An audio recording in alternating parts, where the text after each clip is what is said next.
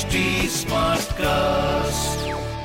आप सुन रहे हैं एच डी स्मार्ट कास्ट और ये है रेडियो नशा प्रोडक्शन आरजे अनमोल की अनमोल कहानिया। अनमोल कहानी शुरू होती है एक यंग लड़की सुरजीत कौर यानी कि जीत की नोटबुक के पन्नों से। इन पन्नों के बीच कुछ तस्वीरों की शक्ल में एक प्यार भरी दास्तान छुपी हुई है। जीत की नोटबुक के पन्नों के बीच दिलीप कुमार साहब बसे हैं।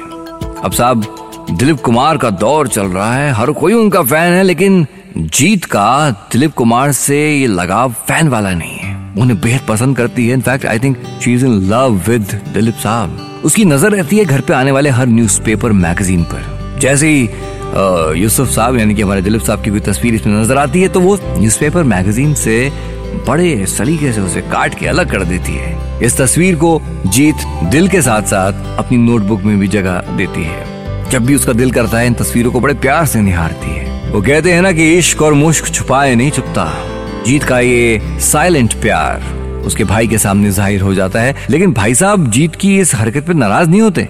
वो तो बचपन की नासमझी मान के उसे नजरअंदाज कर देते हैं।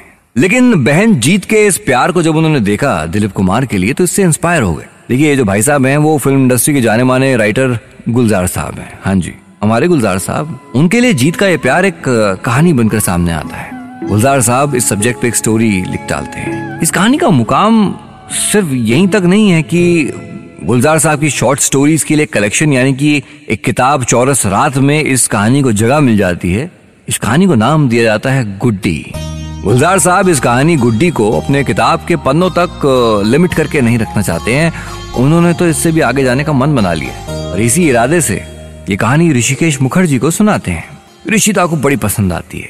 आने वाले वक्त में इस कहानी पर एक फ़िल्म बनाने का भी मन बना लेते हैं और फिर कुछ महीनों के बाद ऋषिता गुलजार साहब से इस कहानी का ज़िक्र करते हैं। तो ऋषिता की बात सुन के गुलजार साहब बड़े खुश हो जाते हैं। उन्हें लगता है कि अब तो फ़िल्म बन के रहेगी और एक्साइटमेंट में ऋषिता से कहते हैं।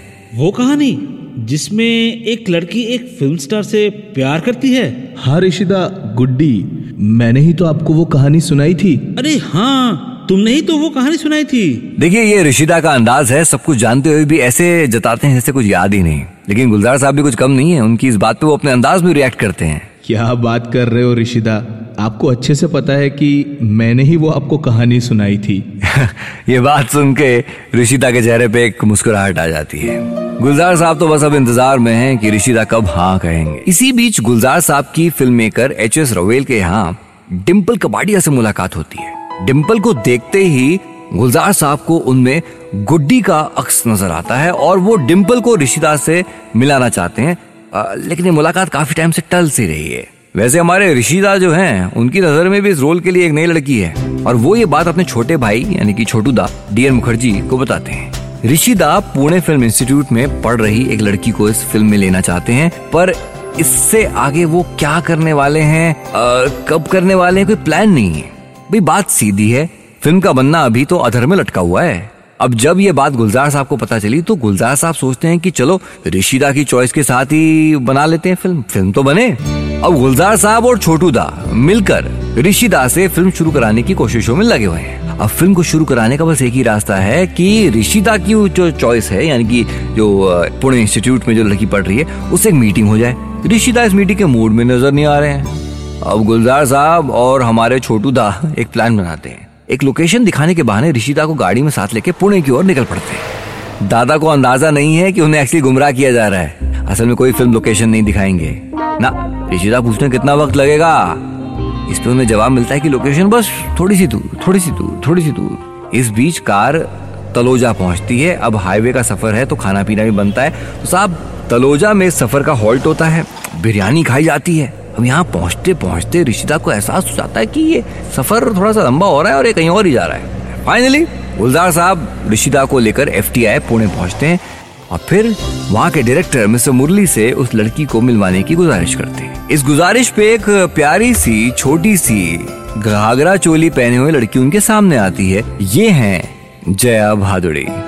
जया जी की एनर्जी फुल ऑफ़ लाइफ अंदाज देके रिश्ता का डिसीज़न गुलजार साहब को भी सही लगता है। ये मीटिंग है जो गुड्डी बनने का रास्ता साफ़ कर देती है। गुलजार साहब अपनी शॉर्ट स्टोरी को अपने स्क्रीन प्ले डायलॉग्स के साथ एक फ़िल्म का शेप देते हैं और फिर 24 सितंबर 1971 गुड्डी पहुँचती है थिएटर्स में। और उनके दोस्त प्रोड्यूसर एनसी सिप्पी फ़िल्म को रिलीज़ के वक्त दिल्ली में है और ऋषिदा फ़िल्म की रिलीज़ के पहले दिन ऑडियंस का रिएक्शन देना चाहते हैं तो डिलाइट सिनेमा पहुँच गए थिएटर्स में ऑडियंस का रिस्पॉन्स देखकर बड़े खुश हैं। लेकिन क्लाइमैक्स में पहुँचते ही ऋषिदा की सारी खुशी खत्म हो जाती है। फ़िल्म के क्लाइमैक्स में गुड्डी यानी कि जया जी सूरदास जी का एक भजन गा रही हैं और जैसे ही ये भजन पर्दे पे आता है ऑडियंस में हुटिंग शुरू हो जाती है। थिएटर में इस सीक्वेंस का मज़ाक बनाया जा रहा है। ये देख के ऋषिदा को एहसास हो जाता है कि फ़िल्म का एक क्लाइमैक्स पूरी फ़िल्म को डुबा देगा। थिएटर से बाहर आते ही अपने आर्ट डायरेक्टर अजीत बैनर्जी को फ़ोन लगाते हैं। अपने घर की छत पे सेट तैयार करने को कहते हैं। उसी शाम मुंबई पहुँच के फ़िल्म गुड्डी का क्लाइमैक्स फिर से शूट किया जाता है। फ़िल्म के कलाकारों को फिर से बुलाया जाता है। ऋषिता की छत पे बनाए गए इस नए सेट पर फ़िल्म का क्लाइमैक्स एक बार फिर से शूट होता है। और फिर दोस्त प्रोड्यूसर एनसी सिप्पी की मदद ली जाती है। ऑल ओवर इंडिया में भेजे गए प्रिंट्स में ये नया क्लाइमैक्स जोड़ने के लिए ये एनसी सिप्पी साहब का कमाल है कि वो अगले कुछ ही दिनों में ये मुश्किल काम कर दिखाते हैं। इस बार ऋषिदा ने क्लाइमैक्स में कुछ ऐसा किया है जो इस फ़िल्म की किस्मत को बदल देगा। गुड्डी के नए क्लाइमैक्स में जया जी स्क्रीन पर सूरदास के भजन की जगह लता जी की आवाज़ में ये गाती हुई नज़र आती हैं। मैं तो कब से खड़ी इस पार अखियाँ थक गई पंथ निहार।